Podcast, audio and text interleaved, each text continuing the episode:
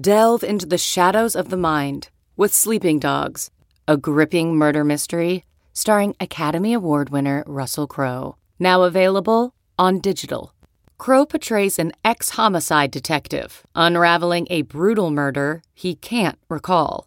Uncovering secrets from his past, he learns a chilling truth. It's best to let sleeping dogs lie. Visit sleepingdogsmovie.com slash Wondery to watch Sleeping Dogs, now on digital. That's sleepingdogsmovie.com slash Wondery.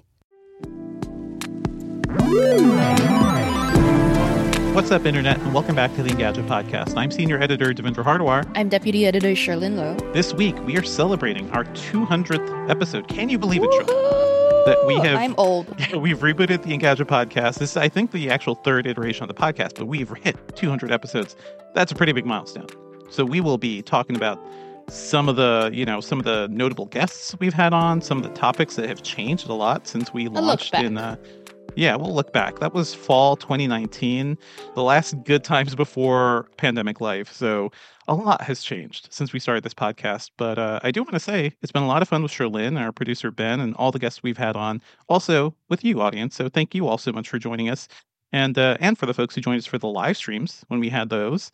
Uh, still looking into bringing those back. As always, if you're enjoying the show, please be sure to subscribe to us on iTunes, leave us a review on iTunes or your podcatcher of choice, and drop us an email at podcastengadget.com. Okay, Cherlynn, to celebrate our 200th episode, we're also bringing on Engadget senior writer Sam Rutherford. Hey, Sam. Hey, how you doing? Doing well. Also joining us today is podcast producer Ben Ellman. Hey, Ben. Hey, always glad to be here. I think we've had a lot of fun conversations with you, Sam. So you're you're a good addition to this whole conversation. Were you ever a fan of the Engadget podcast before you joined Engadget? Whatever iteration it was. Really in. putting him on the spot, Cherlynn. Wow. I I would tune in every once in a while. Like I only have space in my life for a certain amount of podcasts, and for me, a lot of times like podcasts are like that's when I use like checking on like basketball or like other stuff. But because I've known like you know I've seen you guys around so long, and I've like you know familiar with so many people that we see in every day. They're like, hey, you, you guys tell me this, so like you're gonna have a good episode. Yeah, I'll be on. You tell me Fisher's gonna, you know, gonna be on. Yeah, yeah, I'll tune in. I'll tune in for those.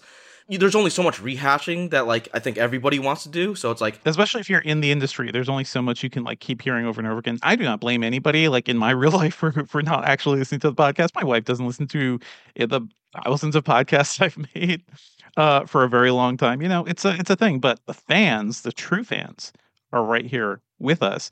And uh, they're my favorites. There are your favorites. We we started this podcast um, or this iteration of the Engadget podcast in the fall of 2019, um, right after some major Microsoft news, I believe, and a lot has changed since then. But we wanted to highlight um, some of the big things that I think has changed a lot because it's not just the pandemic it is like tech itself has kind of reformed itself, right, Cherlynn? I want I wanted to say before before we get into like you know recapping how much has changed and everything. Can we just like I have these like almost traumatic flashbacks to the first episode recording because I was in I was traveling. I think I was at like Google I/O or something or for Microsoft. I can't remember what I was traveling traveling for, but as in a hotel.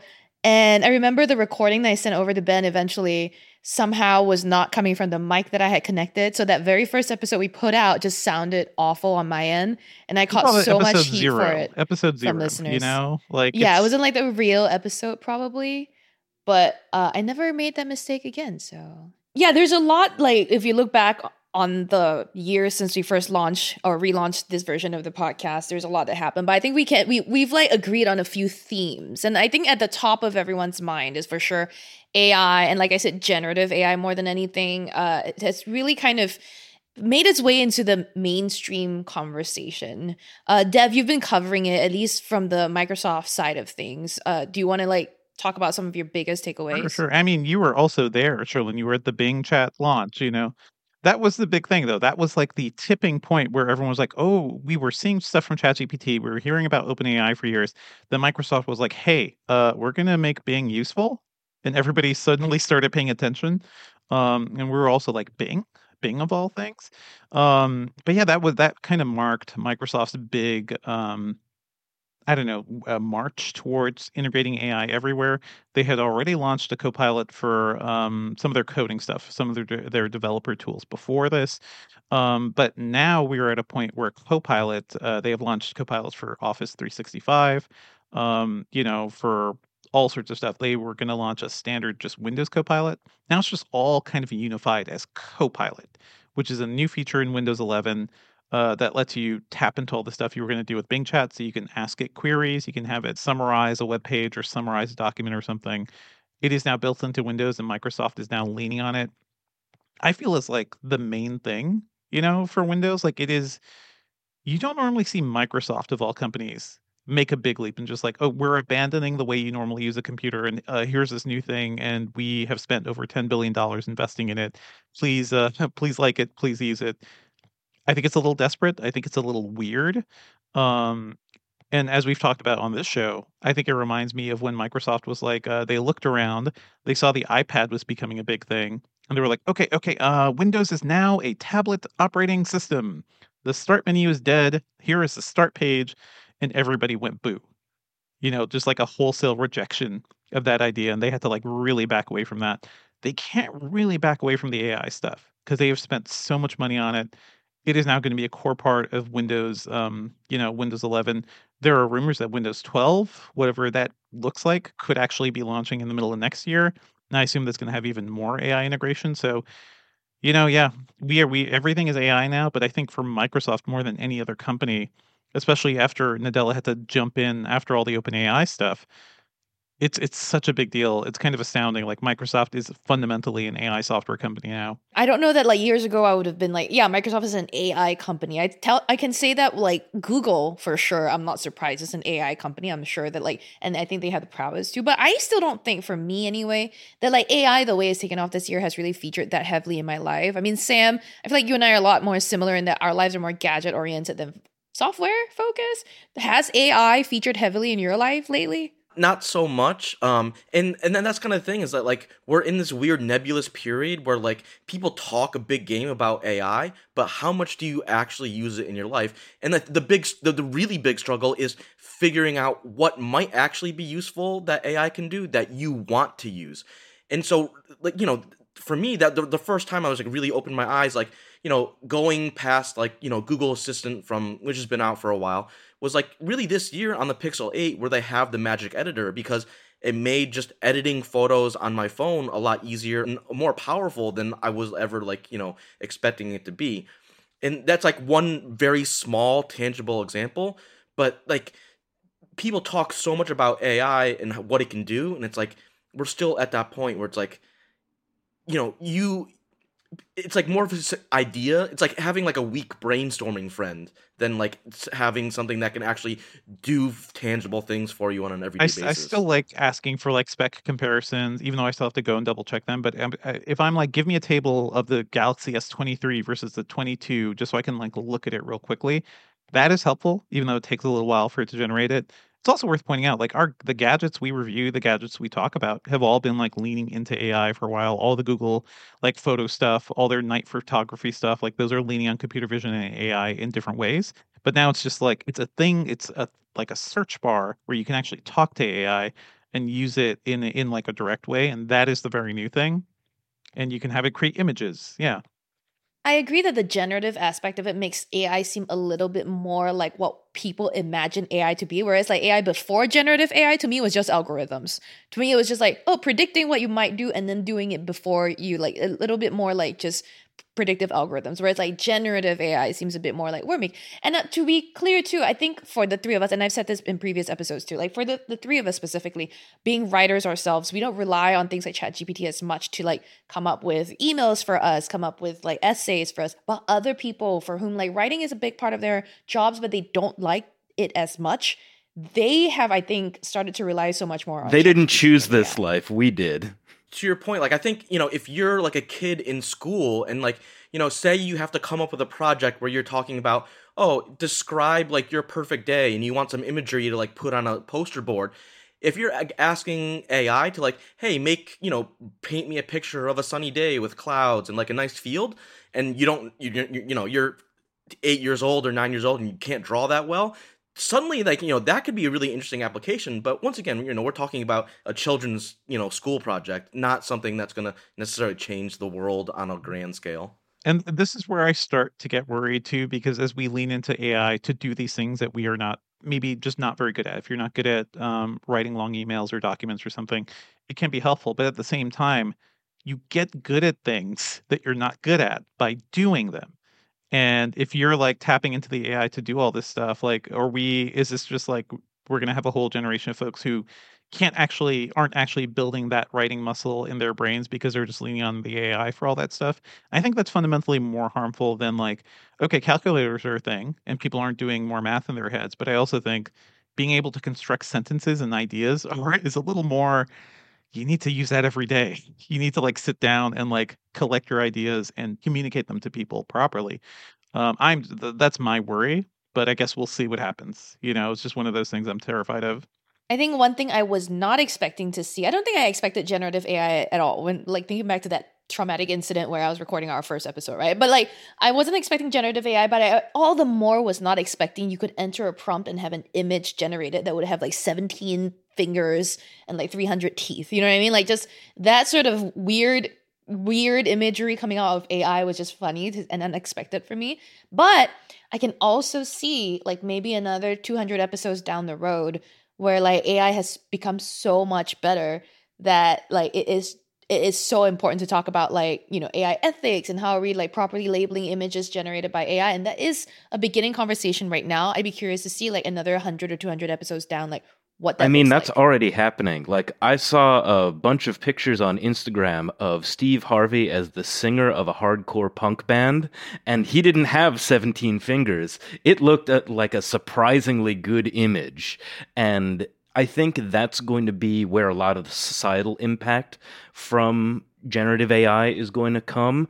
We are such a visual society that eventually some AI generated image is going to break through. People are going to think that it's real, and we're going to have to deal with the fallout from that. Yeah, I mean, it wasn't that serious, but there's that image of the Pope. Remember when he was like blinged out wearing that that awesome jacket, and it's like, yo, but the Pope's outfit is looking pretty fly right now, and it's like, oh, okay. It just turns out AI was messing with us. My other worry is video because we're just talking about images, but we are seeing the deepfakes are going to be bad. We're also just seeing demos of AI, uh, generative AI video solutions right now, and it's it's a little scary because it's looking real, and at the same time, like all the stuff, we don't know where it's getting the source material from too. So, I, I think we really have to shift the conversation away from being like AI, generative AI being this magic box that can produce anything you want to being like it is remixing all the information it has illegally absorbed. You know, it has absorbed copyright information, stuff from artists didn't have to pay a dime. Like these companies didn't have to pay for that, but now OpenAI can charge you a monthly fee to get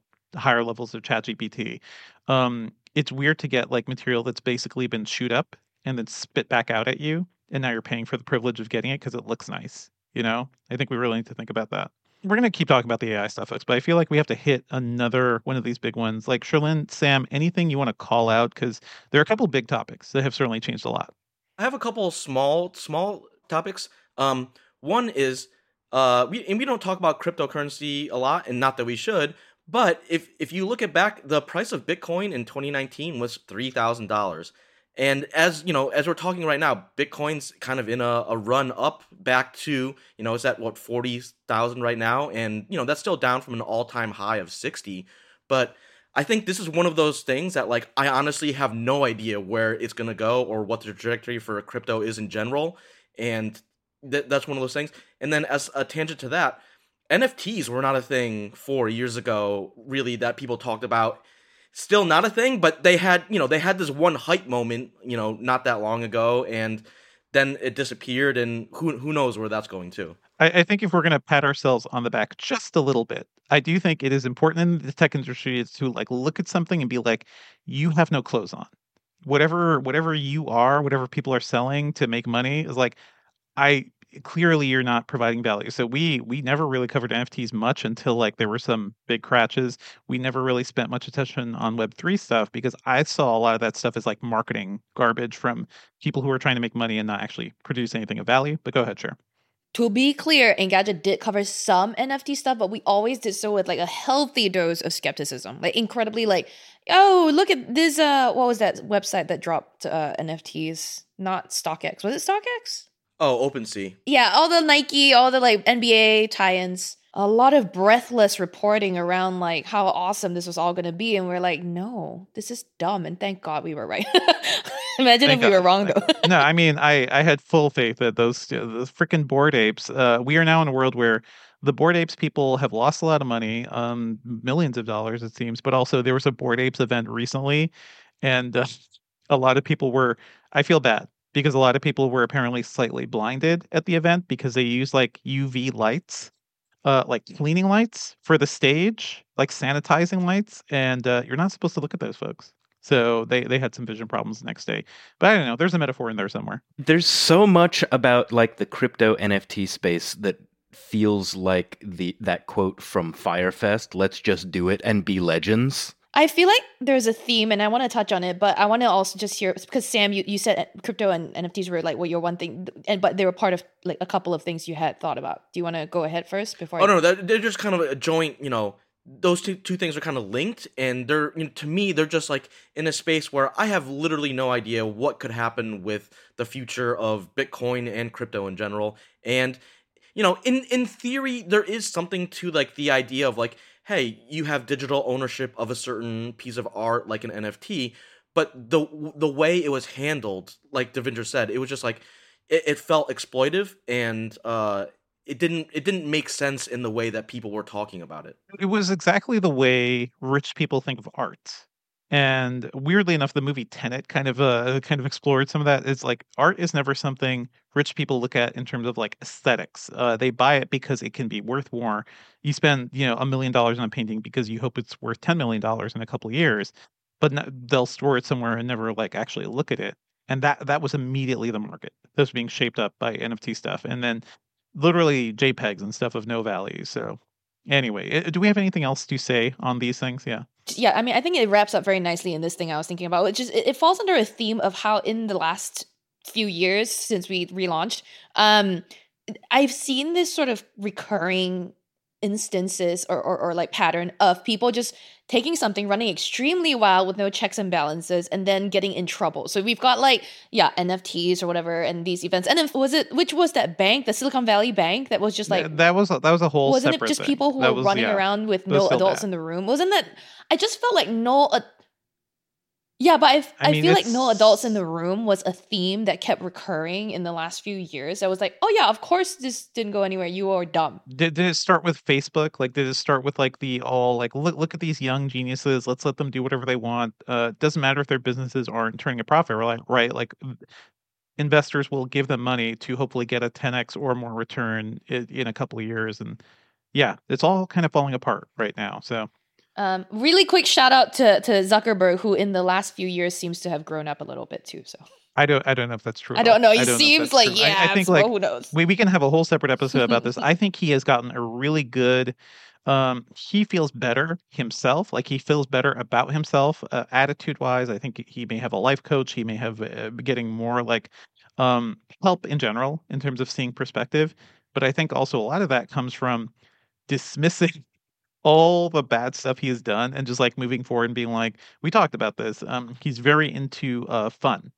let's let's just have fun guys let's um let's not think about the the influences And who's I- I fun? think that's and it, like- fun is stepping on who else's toes? right now his fun is like I I think generally fun. Like when he's talked about some of the meta stuff, and it's like yeah, well, he's building a world where we can all have more fun and have a good time. But it's also a weird pitch when he, Facebook itself is the cause of like uh, democracy being destabilized in several countries. Like yeah, it's uh it's deeply annoying. But, but clearly Zuckerberg has gotten a lot of like I don't know, his perspective just seems a lot brighter. Uh, one thing I wanted to bring up, Cherlynn and Sam, you guys are actually the perfect ones for this, is foldables. We were talking so much about foldable phones when we started the podcast. I was skeptical then. I'm a little less skeptical now, but certainly not, not to the point where I kind of want to run out and get one. But how do you guys think that foldable market has uh, has gone? Because I think we launched like when the first Galaxy Fold so, something around the first Galaxy Fold launch. Something was happening. I almost think that back in 2019 we were like seeing the prototypes. Sam will know better. Sam, even like your your main the the foldable phone. You should tell us more about this. Yeah, uh, I, I believe, unless I'm mistaken, that the original Galaxy Fold came out in 2019, and so you know it's been. Yeah, I'm looking it up. September 20 September 6, 2019. That's the first Galaxy Fold. And so yeah. I think as someone who's excited by you know flexible display technology, um, there's there's like two two ways of looking at it, right? There's the people think that every phone is going to be flexible at some point, and I, I I've never I've never been of that mindset, but you know I think just from my perspective, you know I go outside and I notice that like I just see more people with foldable phones now. Like when I went to the auto show in the spring, one of the people who was like, you know, handing out badges, she had a foldable phone. Uh, I had a plumber come by and fix a, a pipe in my house. That guy had a foldable phone, and so we're seeing not just the you know weird nerds like us have foldable phones. We're seeing them like just regular people have these devices. Speak for yourself, Sam. Yeah, uh, and, and, so like like I said, I don't think you know foldable phones, at least in the near term, are going to be the dominant uh, market for uh, smartphones or whatever, or tablets for that matter. But you know, seeing that like hey maybe 5% 10% and maybe eventually we settle on something like 25% of the market will be foldable devices i think we're just kind of seeing that slow progression and it, it is definitely uh like you know a maturation process it's not just like an overnight switch and that was never going to happen well, i mean when we launched so let's just like flash back a little bit that first galaxy fold was a disaster like an absolute disaster and we were basically starting the podcast like when that was all launching is like that thing was a beta product. It was very expensive. The screen could peel off easily because people thought yeah, that top layer was just a screen protector and it wasn't. Um, dust was getting trapped in. Like it didn't. Samsung. It, it took like six months for the second Galaxy Fold to hit because they immediately wanted to get that first one off the market. Um, I'm right there with you, Sam. Like I see, I'm I'm in New York right now doing some meetings for CES, hanging out with Sam and Cherlynn. Um, and when I'm on the train, I see people with foldables and I see people watching movies and doing big screen stuff. But I also see like I saw somebody watching like a really nice looking movie and on their foldable, just that that crease in the middle of the screen, just ripping through the entire thing. I'm like, that that it works, but it also reminds me we have a long way to go before the stuff is like perfect. As kind of a kind of tangent to that, uh, I think one thing that like I maybe I'm not gonna say it was like necessarily wrong about, but I think the trajectory never got anywhere where I expected was uh dual screen phones, aka you know most notably the Surface Duo. Um, and it's weird because I've been seeing the Surface Duo in like a couple shows that I've been watching recently. Um, but you know that's neither here nor there. But I think there's still potential in the idea, but I think the initial launch of some of those devices was just so rocky that it kind of doomed that kind of idea uh, from the start. And that's always been a little disappointing. I mean, th- th- that's the Microsoft problem. It's the Microsoft problem, Sam, where they will have good ideas, but they don't have the follow through um, or the software talent. So it's like so much of the Surface stuff, cool ideas. I, I like them a lot, but then they'll put the slowest chip in them, you know, or they'll do something that makes us like be like, why, why would anybody buy this? So Dev, I was gonna say you you must have been at that um that Microsoft uh, event where they announced the Surface Duo, and there was another device they announced then, the Surface Neo, which was like a mini laptop, and that thing I've been wait I was waiting so patiently to like to try that thing out, and then it never materialized, and then talking about Windows, you know Windows 10X, which was like you know an operating system designed around devices with dual screens, just you know that got canceled and you know that really changed the the trajectory for those type of devices I think that really got folded. If you guys go back and read my way too long Windows 11 review, but Windows 10X is is essentially got turned into Windows 11. Like that's uh, basically what happened there. But I agree with you, Sam. The Surface Neo looked really cool. Microsoft just like slowly killed it off because I think the Duo did so badly. But this may be another example of Microsoft like you know swinging for where the puck is, where they're thinking foldable phones are going to be a big deal but maybe they would have been better off not trying to chase phones because they've never been good at phones um, and trying to give us like a small pocketable um, basically windows tablet you know the neo could be a really cool windows tablet or a mini laptop when it needs to be such a cool concept and now what we're seeing is rumors that apple's thinking of um, whatever their first foldable is going to be it could be something like the ipad mini that folds, and that is essentially what the Neo was. So again, Microsoft, uh, you know, they love to create these visions of a digital journal, like the Courier ten years ago. I was gonna say it's like it's so weird to see that cycle come around again because we had the Courier way back in the day, which was basically the like earliest concept version of the the Surface Duo. I'm I'm so annoyed. Don't make me think about like all the things Microsoft has messed up. Okay, anything around foldables? Because I think we should also talk about 5G, which actually launched and uh, is a thing, but that was also kind of rocky too, right? So I just want to say I, I, like the f- small foldable form factor actually a lot more. I think that the f- bringing I was not expecting. I don't know that I was expecting 2019 for Motorola to bring back the Razr Flip with a flexible display. I mean, I was very disappointed by the first few iterations of it, but that style. I mean, I think Samsung's done it better, perhaps. I am now just waiting to see how Google does it.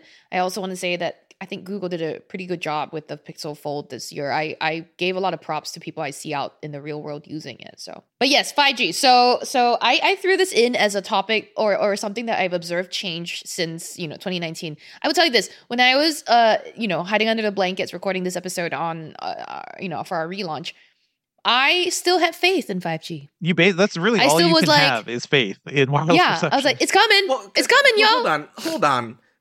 what does that even mean? You you have you have faith in like wireless transmission? God damn you, Sam. Yeah. I bought into the hype. I think is what I, it's probably a bit more accurate.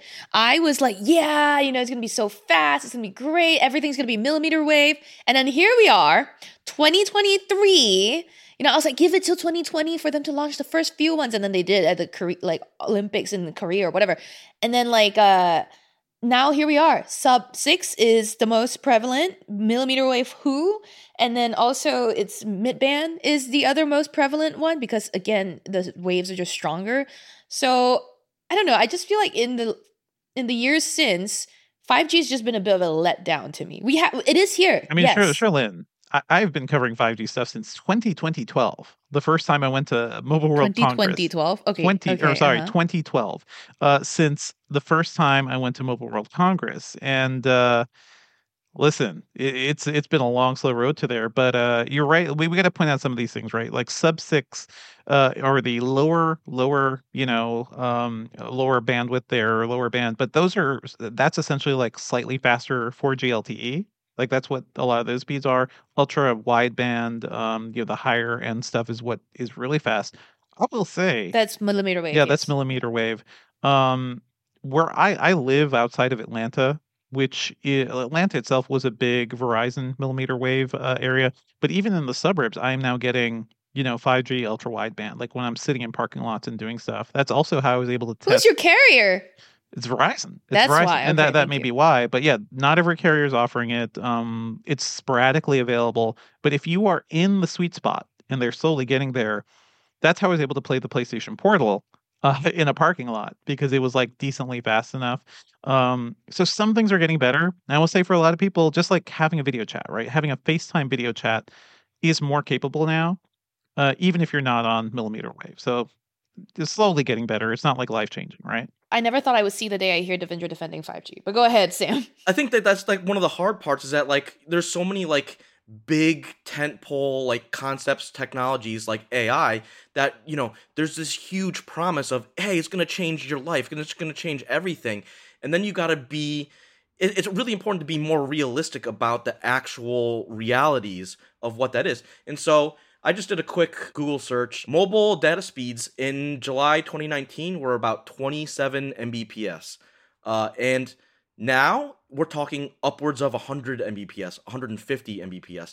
And so in five years, that's a pretty huge increase in terms of just like, hey, like you said, you want to do FaceTime calls, you want to watch videos on the go, maybe stream something from the, the cloud or something. And so, does that change your life? Necessarily? No, but it makes it easier to do the things that you like to do when you're not at home. Um, and so, and, and there's also, you know, more edge cases in that, like, hey, if you are at a crowded, like, uh, stadium, you know, the carriers are using millimeter wave 5G so that you can actually make a call or order a drink to your seat or something like that. And I think this is kind of like the the maturation of like society as a whole, whereas like the technologies that we're getting aren't as like there's no more we're going from a horse to a car moment, right? We're, or we're going from you know not having power to electricity or something like that. You know, we're not getting those like massive changes, but everything is more incremental and things are you know you have to pay attention to how these things progress over time. Although I will say the the rise of AI does seem like one of those like uh, replacing your horse with a car moment. Like when it, when done well, like it is like blowing minds for that you know for that reason. For our listeners, I would recommend one thing I like to do is download the Speed Test app on your phone. And whenever you're just walking around your neighborhood and you see like, oh, you're you're in 5G UWB in, in like a higher end 5G area, just run your speed test. See how it looks. See like see how things are changing and do that regularly. Yeah, because it you will notice like things are getting better. Yeah. As a caveat, I will say that uh, one of the reasons I still don't have that is because my carrier is T-Mobile, and T-Mobile, you know, doesn't have that build out. So if you're in Verizon, yes. And that's the other part of what I'm saying as like the 5G promise. Only one carrier in the US has really implemented it. I mean, AT&T is also mid-band and sub-6 uh, as as is T-Mobile slash Sprint. Um, uh, but Cherlynn, all of T-Mobile's ads say it has the largest 5G yes, network because that's what I'm talking so... about. That's why I'm, ta- I'm pissed off, right? Anyway, um, to to Sam, something Sam said though that uh, ping me, uh, like remind me of something also. He said, uh, Sam, you mentioned something about incremental increases, uh, like over time as opposed to like one big generational leap each time.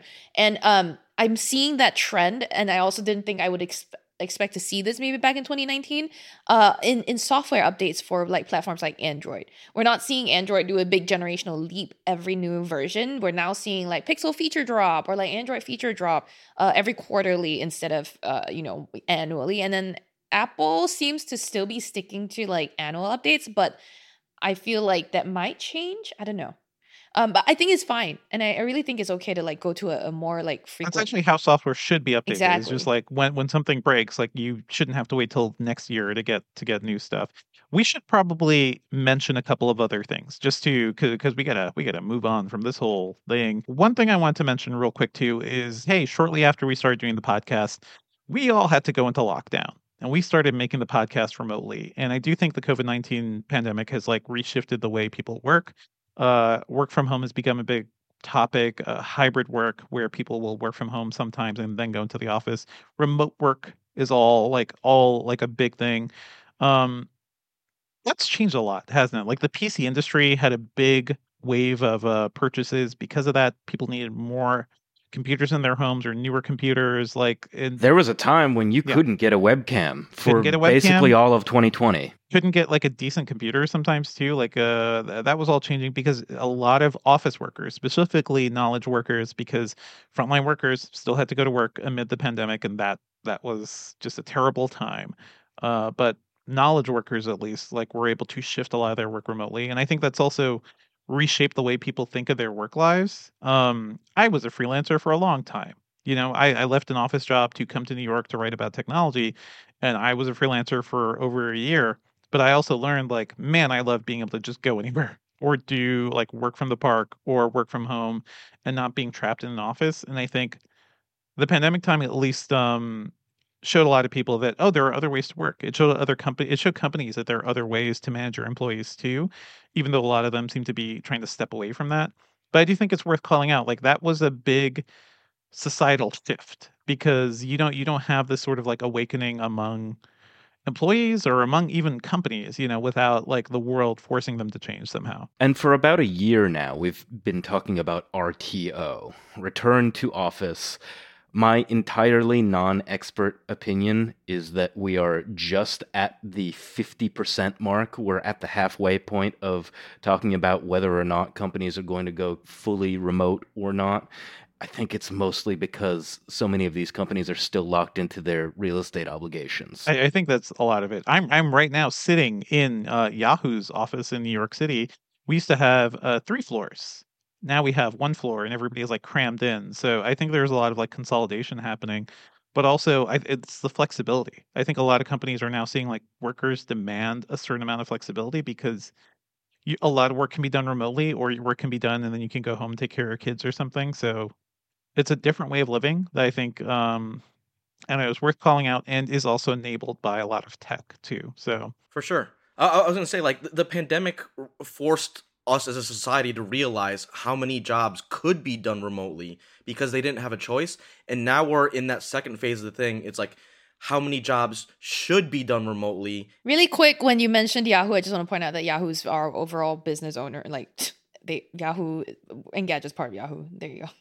Just in case that confused you as to why Devindra's casually camping out at the Yahoo office. Real quick, a couple other things we want to mention. Um, there, there are also some like major changes in the way the PC industry itself is working. Like Apple, Apple shifted away from Intel's chips and toward its own hardware, which I think in itself was not too surprising because they've been making chips for the iPhone and iPad forever. Makes sense that they push that to Macs. What was surprising is that holy crap, their chips are so fast, and they also did the magical work that Microsoft never seems to be able to do of like reorienting their entire operating system around this new architecture, having emulation that works really well for older apps too. So when I reviewed the first MacBook Air with the M1 chip, it ran Intel like it ran older apps uh, through Rosetta 2 faster than most laptop PCs, you know, or most uh, Windows PCs. So that was surprising. That thing also didn't have a fan. Um, so Apple's chips were just like a huge leap forward in terms of efficiency and also power and what you can expect from a laptop chip. Um, I'm still like amazed every time I benchmark those things. Intel and AMD have slowly caught up, but their solution has basically been uh, let's pump more power into these chips. Like let's just draw more heat. Let's raise clock speeds, and uh, that is the complete opposite path Apple took by moving to their own mobile chips rather than like big PC-sized chips. So that that's notable and we're also seeing the rise of like AI chips and stuff too. Um, Apple's chips had neural units, had neural processing units, which powered a lot of the AI stuff. Intel is finally releasing their Meteor Lake chips this year, which will also have NPUs. AMD did that last year, and they're redoing that this year. We'll talk a little bit about that. So the entire like PC market is kind of shifting a bit, but I think Apple just really shook everything up. Apple really kicked Intel in the pants with their chips, and uh, you know it's notable. I'm I'm still shocked at like how well those computers run. I want to touch on that just super quickly because it really highlights the sort of bigger power balance between just x86 and ARM as a whole, and even in terms of just like uh, technology design. We've it was happening before that, but it's really started accelerating recently, where we have we're going to start designing devices for mobile first and having the you know maybe the desktop systems take a back seat and so that that that's been uh, you know de- a definite shift that we've seen uh, in recent times. I mean, it was happening before with like Qualcomm, right? Qualcomm would produce chips and put them in Windows laptops, and every time I think of it, I just get so angry because every one of those computers I just want to throw out the window, right, Cherlynn? You've reviewed some of those. It's literally the thing I was about to interrupt to say, which is that like I I, I enjoyed I have kind of in a sick way, I enjoyed watching Qualcomm disappear um, into the background, if if if if anything, because we've also concurrently seen uh, companies like Apple and Google and Samsung all grow uh, to rely on their own chips more in the smartphone side of things, and that's been uh, weirdly satisfying. Just just I mean, like you know, nothing wrong with Qualcomm really, but having these companies be able to own their own verticals a bit has been like also an interesting development in my mind. I am also a little bit pissed about the whole Windows on Snapdragon promise not coming true. I'm still I'm still so mad at that. Go go read some of Cherlynn's reviews of the Surface Pro X. Go read my review of the Surface Pro. What was it? The nine? Well, wherever the last one was, that was 5G, which was such a freaking lie. Yeah. Oh, oh yeah. Oh, of course, you know, now we got to revisit this topic because now Qualcomm has their new Oryon core processor and so, you know, that sh- shut up. Qualcomm. That could change things. Maybe, no, maybe no, not. No, they do this every. They do this every year. They're like, our next chipset with all these features are going to change everything, and I'm like, I don't. I can't believe you anymore, Qualcomm. You've lied to me too many times. Um, Cherlynn, is there anything you want to call out in terms of accessibility changes? Because we've seen things like the game controllers from uh, Xbox and you know Pl- PlayStation hit, so those are interesting. I just want to say that I, I think in, in 2019 again at the start. I just I didn't was wasn't aware I was going to start focusing on accessibility coverage. I just didn't know. Um, so once I started though, uh, not to say that I'm the cause of anything. I just think that most company, more and more companies have been more and more aware of the need for in- inclusive design of uh, more assistive tech, and so we've been seeing a lot more uh, developments. I mean, Apple's always kind of been at the forefront, always, you know, building some of its software out to make sure it's inclusive and accessible.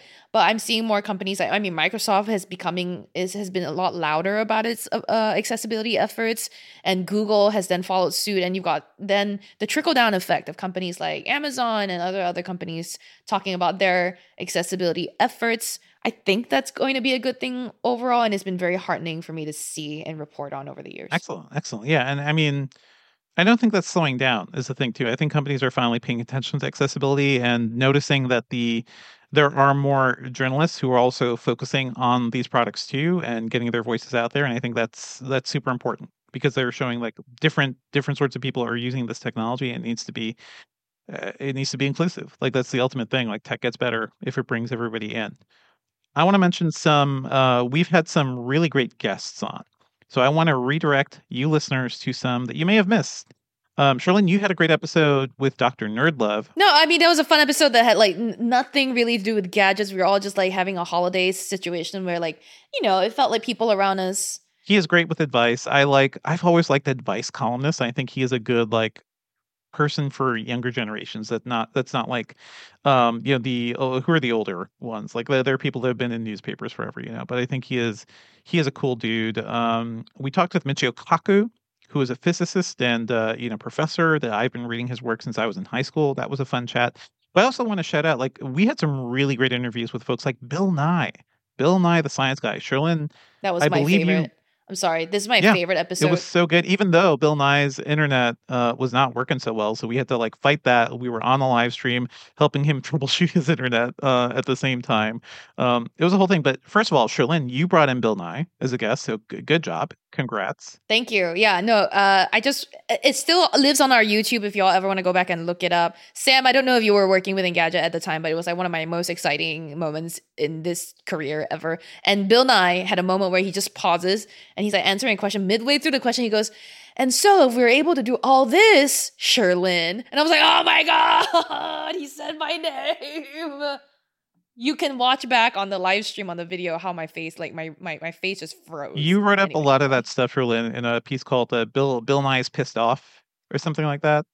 So that was, I, I think, the main takeaway from that interview is like he is he is so sick of this shit. Like he is so sick of uh, the the oil industry and politicians and people kind of like denying climate change and not doing anything about it. So here here's just a tidbit. Here's a clip of Bill Nye talking about why he thinks climate change is such an important topic right now.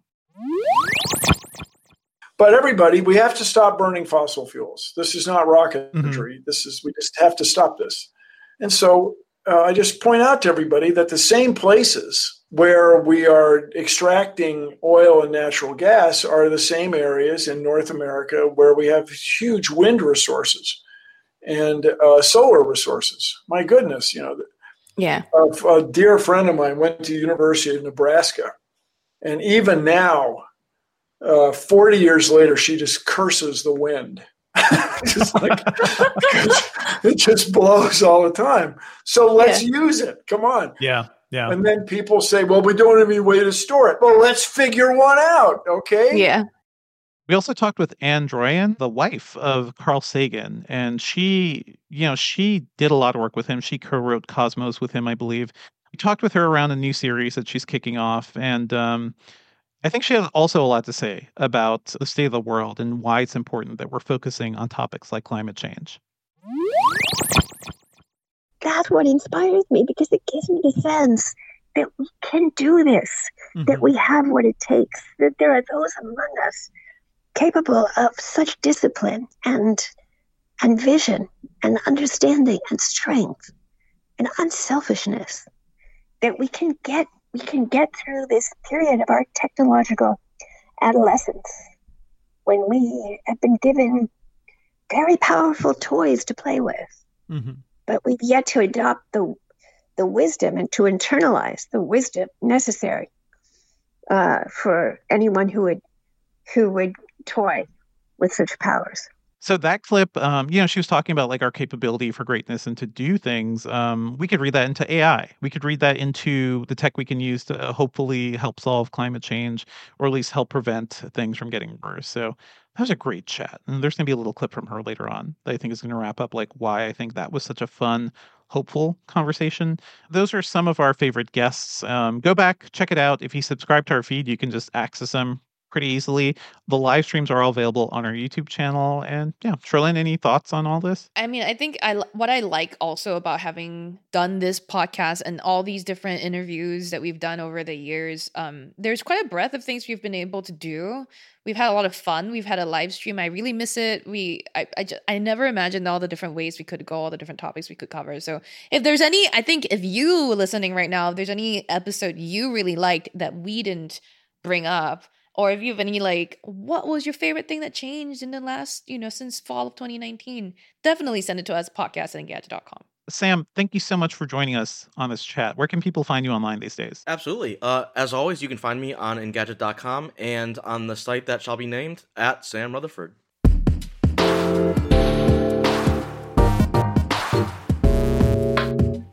Let's move on to some other news. Literally the day after our last recording, um, there was some Friday news. I'm sure you all heard about it. We covered it Engadget, but Sam Altman was fired from OpenAI by the board. So let me let me just quickly move through those beats. Uh, Sam Altman was fired.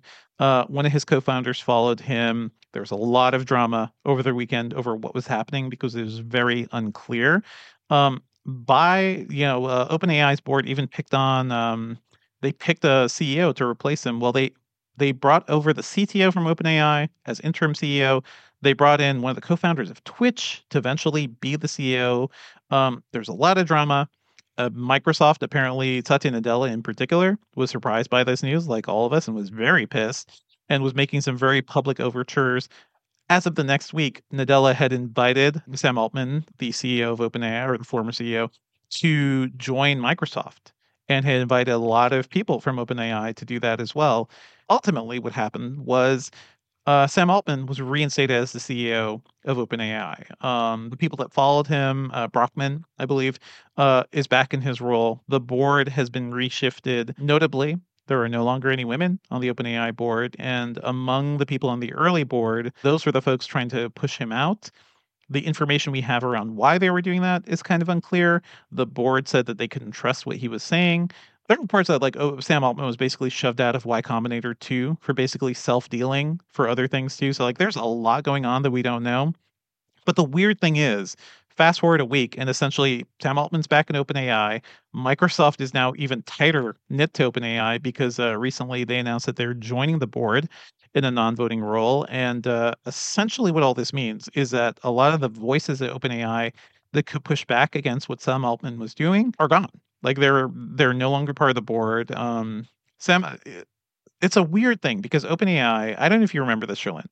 It started as a nonprofit organization co-founded by Sam Altman, Elon Musk, a whole bunch of folks to stop bad AI. Like that was their whole goal to stop bad AGI, and it was a nonprofit.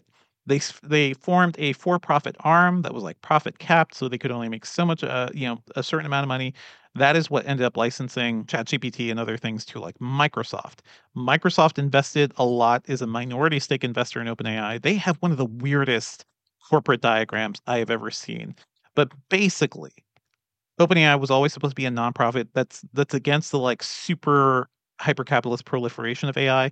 But it seems like Sam Altman, that's what he was doing, and people were pissed about that. Do you have any thoughts about like this whole thing at this point? I just I just found it funny that yesterday, December 6th, a Business Insider report came out uh, that said OpenAI employees really, really did not want to go work for Microsoft.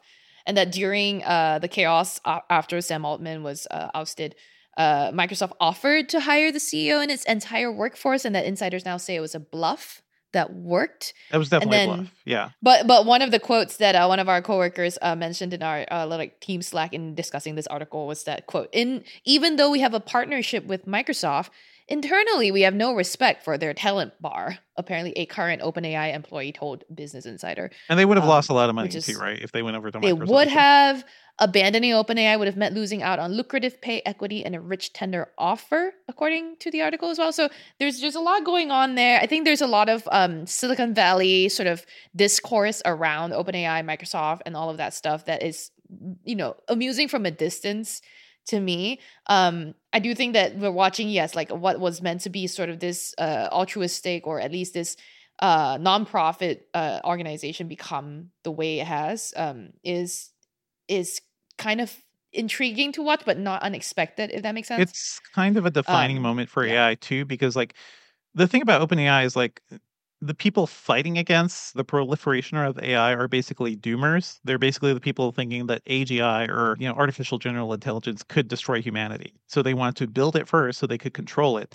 Uh, there aren't really like any sane people. There aren't people who are like, oh, this could be an interesting thing, but let's just take a step back. There's very two extremes. There's people who want to push AI as fast as possible to make as much money, and there are the people who want to keep it back a little bit because they're worried AI will destroy the world. There's no like middle ground at OpenAI, which is a weird, I don't know, just a weird position for a company. But anyway, now Sam Altman is Time's uh, CEO of the year after all that drama. So great, great, great, great. Uh, good job. Good job. Um, but yeah, we it, it is a weird thing that we weren't able to. Uh, this is news that has happened in the past two weeks. we, couldn't cover, it, as it was yeah Um, but if you want to relive the drama with me, uh, I ended up hosting This Week in Tech um, right after you know, that that whole weekend, like as this was all going on. So if you want to hear me, uh, Alex Lindsay, Paris Martineau, and uh, Anthony Ha, who's a guest on this show, if you want to hear us talk about just what it was like to be following tech news that weekend, we even uh we actually kept that show going for three hours because there was an 8 p.m. deadline to see if the board would like come to an agreement with Sam Altman. So we kind of just sat there and wait to like see if we could report live news. Didn't end up happening, uh, but it was a fun conversation. So you can relive that whole drama there with us. Speaking of AI stuff, by the way, um, Google had a big thing, right, Cherlynn? This week, Google announced that it has uh, something called Gemini, which is its answer to Chat GPT four, uh, I believe. And basically, it's like it's it's it's come up with basically a name, I guess, uh, for its platform, its AI platform, and, and its model anyway, right? It's it's this new AI model. Um, and to quote uh the news release the company uh, this is gemini is the most capable model we've ever built. It im- it plans to incorporate uh, gemini across its product platforms starting with bard uh, and it will go into uh, android phones i believe. Um, it is the result of collaboration between google's deepmind and its research divisions. So it has quote all the well not quote it has like a bunch of you know bells and whistles that generative AIs have to offer. Uh, Sundar Pichai in a, in a statement said that its capabilities are state of the art in nearly every domain. So it's supposed to be like this super advanced model. I mean, the one interesting thing, um, Andy uh, Andy Tarantola wrote this up at Engadget. Um, this is a multimodal generative uh, AI, like from the start. So with Bard, they eventually add the ability to drop in an image or something, or drop in other things for it to like produce uh, queries. And this one can accept all sorts of media from the beginning. Um, okay, it's it's going to be very smart. So if Bard is disappointing to you now, maybe it'll get be, be- uh, better, right? It could. Bard could get better. Um, here's the thing: Gemini. One thing I found quite fun, uh, interesting that that uh, and Andy pointed out: Gemini can code, as well as reportedly proficient in programming languages like Python, Java, C++, and Go. I know all of those, but Go. Actually, I don't know Java very well. Um, wow. Okay. but I've I also didn't ask been. her, Lynn, but okay. Thanks for sharing. I know. lurking I've been lurking enough in like programmer humor subreddits to know that uh thinking about AI as coding on your behalf is just a joke right now because the codes that they've come up with have been really dumb. Um or very implausible. Um but you know, apparently it can. And it's it clearly it's more versatile. It's clearly be able to like more at least seems from this announcement to be able to do a lot more. So it's like what we just talked about, right? Like AI has come a long way and it's about to go even further. And this is seeming to lay the foundation. So It's also going to be available in three sizes. I think it's worth pointing out. There's going to be a Nano, Pro, and Ultra size of Gemini, and Nano should be something that fits in like you know your your phone, right? On device tasks. Ultra will be something in the cloud powered by dozens, hundreds of GPUs that can do much much more complex tasks. So this whole market is heating up. Yeah. Another thing I wanted to mention about Gemini really quickly is how what does this mean to you listening? Maybe you're a consumer. Well, if you have a Pixel phone, in fact, if you bought the Pixel 8 Pro, Gemini is actually in it. Gemini uh sorry, the Pixel 8 Pro is the first smartphone according to Google, well, yeah, duh, uh engineered to run Gemini Nano, which is one of those sizes that you mentioned. Um, and it powers features like Summarize in the Recorder app, which we did cover uh, when we talked about the Pixel 8 Pro's launch And it's also rolling out in Smart Reply in Gboard. It will start in WhatsApp. So, you know, when when companies are a little like mysterious with their language and their wording during pre-briefs, you kind of have a sense that something else is coming. So when Google was like, "Oh yeah, we can't talk about uh, the availability of Summarize in the Recorder app yet, but we can demo this to you at this hands-on," I'm like, "Oh, something else is coming," and this is what was coming. I think you know Google wanted to launch Gemini together with all of the other um, areas that it's going to be available, including uh, Gemini will also be available in search ads, Chrome, Duet AI, which is the uh, the I believe the suite of uh, G Suite type of things where uh, AI Gen AI is available, and then Search Generative Experience uh, is also where Gemini is being experimented right now with, according to Google, a forty percent reduction in latency uh, alongside improvements in quality. That's a lot of things. And also in other news, we saw a bunch of things uh, from Microsoft. Uh, they announced some upgrades coming to Copilot. It's going to be powered eventually by OpenAI's GPT-4 Turbo, which is a slightly newer version of that model, and also DALL-E 3. So that's the better image generation. AMD also f- officially announced their Ryzen 8040 chips, which have built in NPUs. And uh, it, it's notable, we mentioned this before, but AMD last year unveiled the Ryzen 7000 chips. One of those had an NPU built in. The NPU is the AI, you know, little processor. It's the thing that can do the Windows Studio effects, and um, not every processor has them. But now AMD is bringing it to a much larger part of its, uh, you know, portfolio. Intel next week is going to be launching its Core Ultra chips, basically the Meteor Lake chips, which also have NPUs. So next year, you can expect like more laptops are going to have AI processing. AI PC is the new buzzword a lot of these companies are talking about. Um, yeah, it's it's a thing. AI is going everywhere, and you know Intel Intel's talked about how it's worked together with Audacity and other software makers to implement things, um, features that actually take advantage of AI. So you know that's totally happening um, even if you're not using generative AI, these companies are definitely thinking of ways to use these uh, capabilities. So keep an eye out, folks. Cherlynn, did you see this news about government spying on our push notifications? I saw I saw Apple sort of like wouldn't admit it or something, and then but then like somewhere someone did. Yeah, Senator Ron Wyden in a letter to the uh, Department of Justice was demanding data from Alphabet, uh, uh, Google, basically, and Apple about the surveillance the governments were doing. So specifically, they're talking about push notifications, which are those you know alerts you get at the you know at the top of your phone or in your like notifications tray. These go through Apple and Google servers and are not like fully encrypted. They're not as secure as the data on your device. And it seems like foreign governments and um, and also the U.S. government have been keeping an eye on this stuff to uh, just track people. Like you can get a lot of information if you're just looking at somebody's notifications, right? And uh, yeah, Apple says that they were barred from talking about this by the Department of Defense. Um, so okay, uh, yet yet another way. Shady, shady, shady. Really shady. Um, do you have any other thoughts on that, Cherlynn? It's just a thing. We're getting more information on this. There is basically just Ron Wyden's letter at this point. But it seems we're going to hear more about the surveillance at some point. I, I my main takeaway is the same as it's always been when we talk about stuff like that. Is that I always just assume I'm being surveilled, and I'm like, all right, I want to check out my dank memes. Check out my dank memes. Or I don't know. I mean, well, specifically, uh, this one's like uh, Cherlynn's getting a lot of like uh, notifications from uh, Grubhub. Is she just like out there, just like ordering delivery every day? What what is happening with this girl? I don't know. It's it's it's really Reddit suggesting things to me all day, every day now. It's just oh, yet another AITA post that you should read. Yeah. Those are so damn addictive. But yeah, uh, uh, Wyden's letter, he basically asked the Department of Justice to repeal or modify any policies that hindered public discussions of push notification spying, according to Reuters. Um, Apple said that Wyden's uh, letter gave them the opening they needed to share more details about this and Google, you know, I, I believe they are going to list the amount of requests they're getting from gov- from governments and the U.S. government about getting this sort of push notification information. So something's happening. We don't know quite what yet, but hey, yeah, governments are spying on your push notifications. Keep an eye out. Also, in other news, we saw from Mr. Mark Gurman over at Bloomberg that Apple is readying some new iPads, an M3 MacBook Air for early next year, larger iPhones, and new AirPods also coming in 2024. I don't know what he means by larger iPods. or iPhones though? Like how much larger can we get? Unless we're talking about a foldable iPhone. Maybe larger screens, even larger screens with smaller, but I don't know. I don't know. The rumor uh, I mentioned this before, but the rumor of like eventual an Apple foldable could be something like the the iPad Mini, which is a seven incher, I believe. Like a set, it's a pretty like a device around seven inches, certainly slightly bigger than the iPhone Pro Max. So we will see some stuff, but basically expect some new hardware from Apple next year.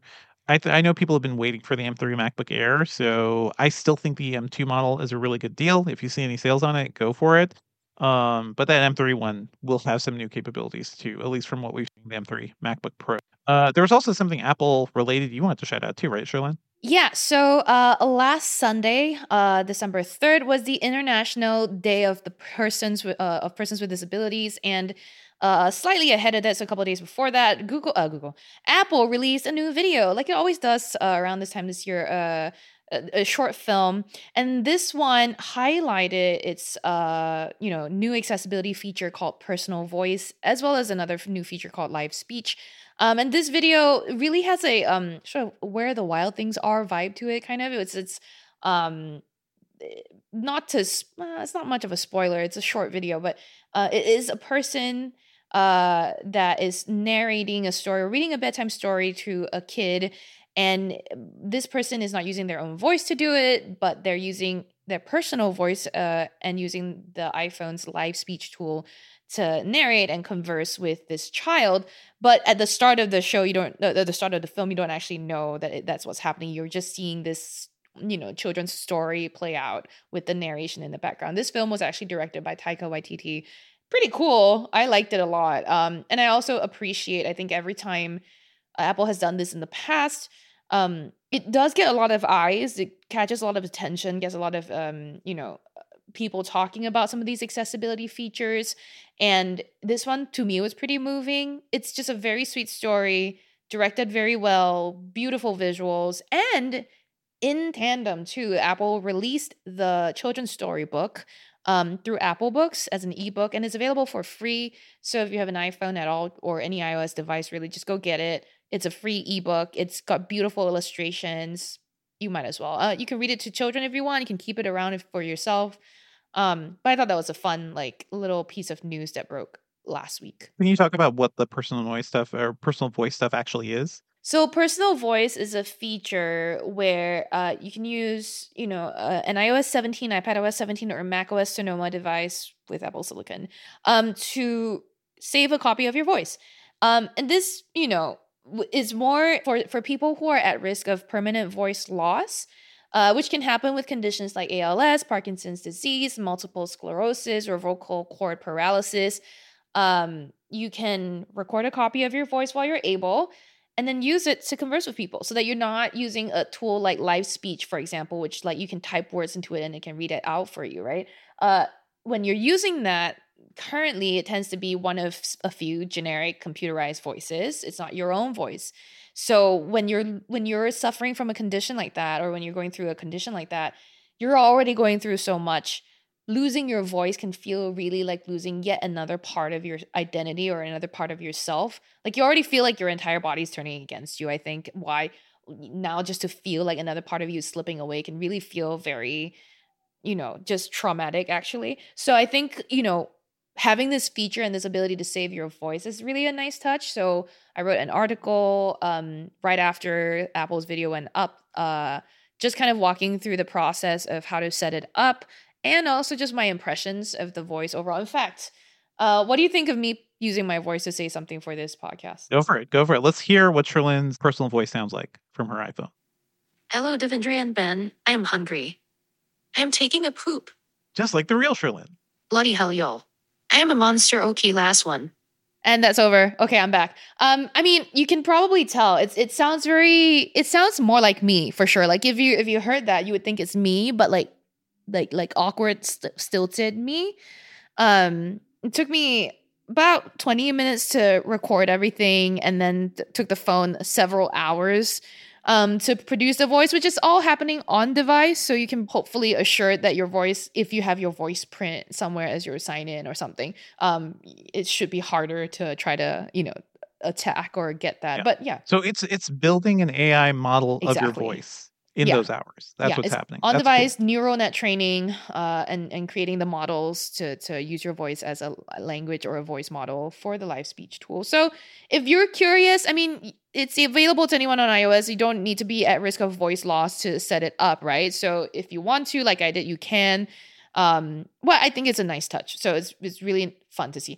Um, other than that, though, for for other stuff that I've been working on this week, I've been you know just heads down on end of year stuff. By the way, um, and I need people to help me with my work. And this is one time people can actually help me with my work. If you have any like ideas on who are the big winners and losers in tech this year, you send them to me at podcast at engadget.com or Cherlynn at engadget.com. Thank you. All right. Well, thank you so much. It's cool to hear Robot Cherlynn at least working in real time. It also goes to like what we were talk when we talk about like Apple working really well with accessibility stuff. Um, this is another one I think another one of those things I think is like really genuinely useful to people. So cool to see. Uh, I want to shout out a couple of things I'm working on. Uh, I'm in town right now. I'm in New York doing some CES meetings. Um, also have some laptop reviews in the works ahead of CES. So we're all just like dealing with end of year stuff. We're dealing with CES prep. Thankfully, CES is the second week of January, or at least a little later. It's not like immediately January 2nd or 3rd like it used to be. So we have a little bit of breathing time after, you know, New Year's. But yeah, folks, we are gearing up for that. Also, like in in part of my brain too, I'm also planning for Sundance, which is going to be happening pretty much right after CES. So that's going to be a fun time. It's that time of year. You know, we're thinking about where we've been and next. So yeah, gadget.com. Let us know, folks, if there's anything else like you are, I know, looking forward to, or any other highlights that you've you've had from the year. Cherlynn, are there any pop culture picks for us this week? Yeah, so there's uh three sort of shouts that are not necessarily picks, and then one definite pick. So, um, I, I saw Napoleon the movie. It was Blah. fine. Blah. If you want to watch it, go. It's fine. It's just fine. Um, and then this piece of news uh, reminded me. This piece, piece of news that happened this week reminded me of something else that I saw. So Netflix has renewed the Squid Game reality show for a second season. I saw the reality show, like the first few episodes of it. It was disgusting. I could not It's really Um, bad. Yeah. it's just disgusting because I'm not into like sensory like sound. So like there's an episode like one of the challenges they have to lick a thing and there's just a lot of people licking a thing and I'm just like gross, gross, gross. So I didn't enjoy it as much as the actual TV show. The reality show is just not as fun. The people suck. You just don't like the people. Also, it, it's it it is a capitalist like game show through but brought you know, to the real world and what not fictionalized. Squid Games was doing about how bad Yeah. that stuff Yeah. is. It's it's weird. So so Yeah. and then one more show I saw. Um, uh, I don't know if some of you have followed my Instagram. You might notice that uh, Chris Velazco, our former Engadget coworkers and current persona non grata, um, he was in town and we caught up. And he suggested that me and some of our friends uh, we were hanging out with watch this movie called Love on a Leash. And if you've seen The Room, you know what to expect. It's basically a really crap movie that I thought for the most part I thought it was like this uh, some some high school kids film project or something, but it is so bad in a way that like it's quite enjoyable if you're with some friends and you're ready to be like, what is logic?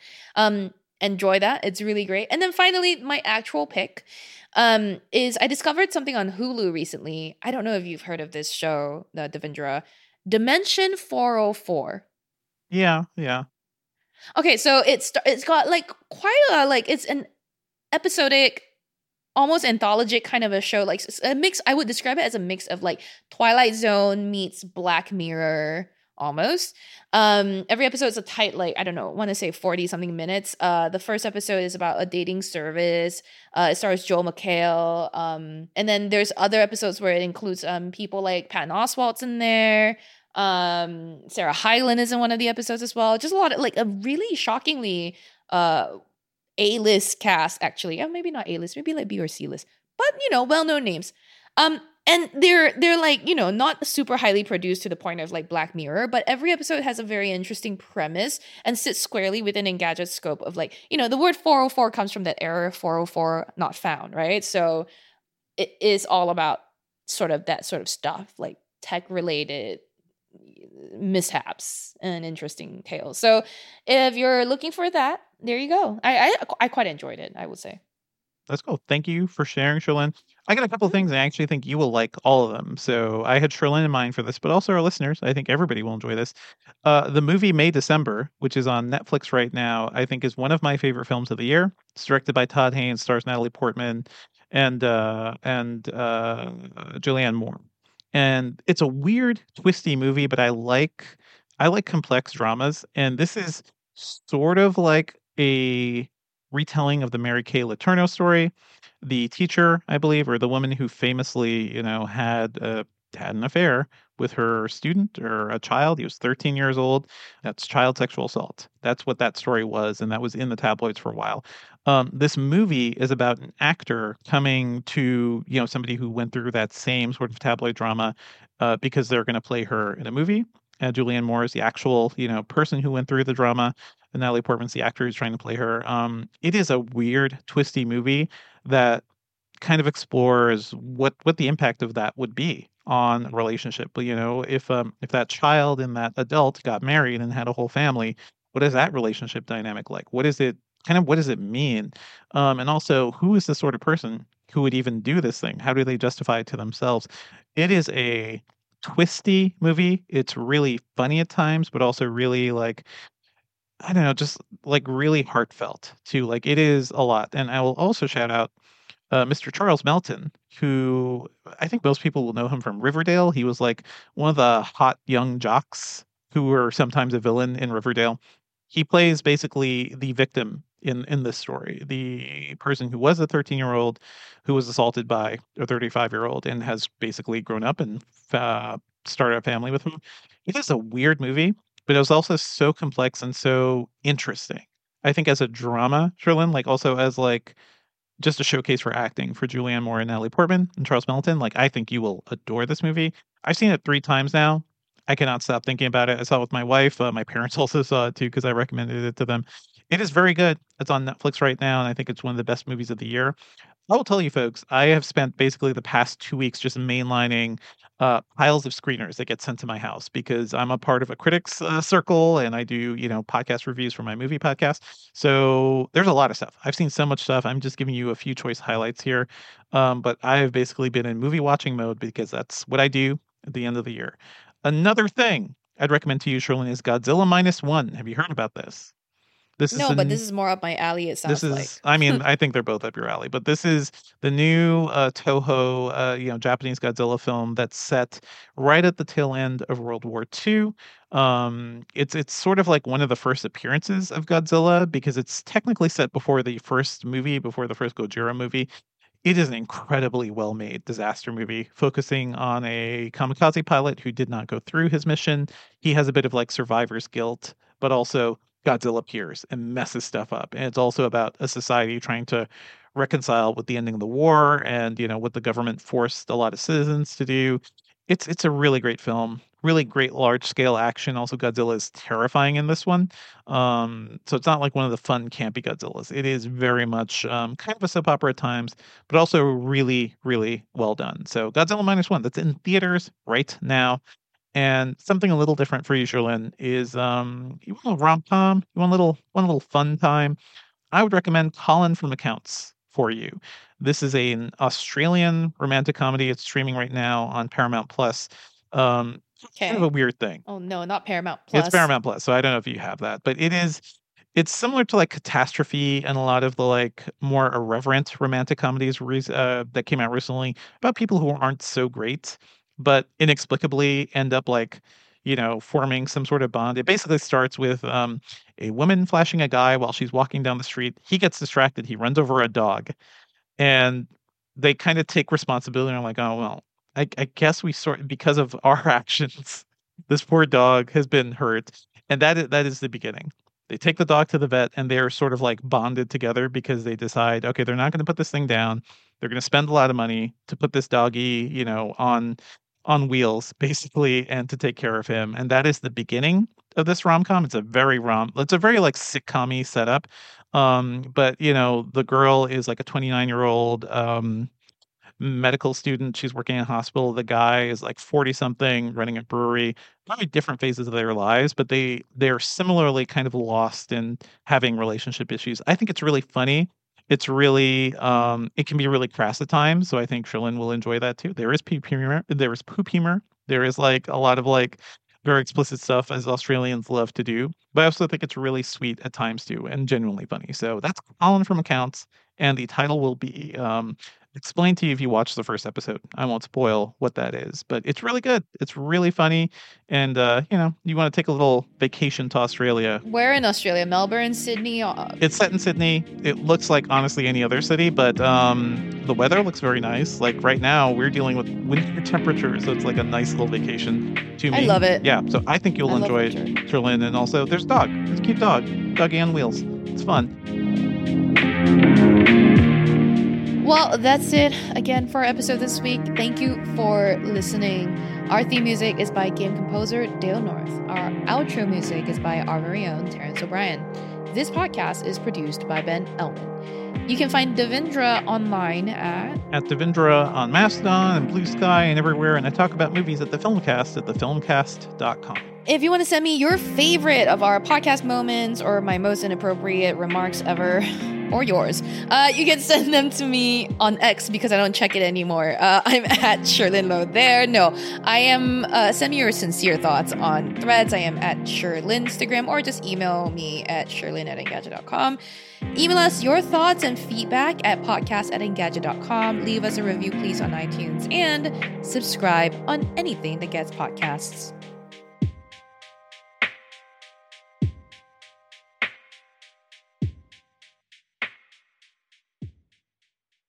You know, as Carl and I wrote earlier, we humans are capable of greatness. We all live in the long shadow of climate change Mhm. and other environmental depredation. But I believe that we can get to a much better future.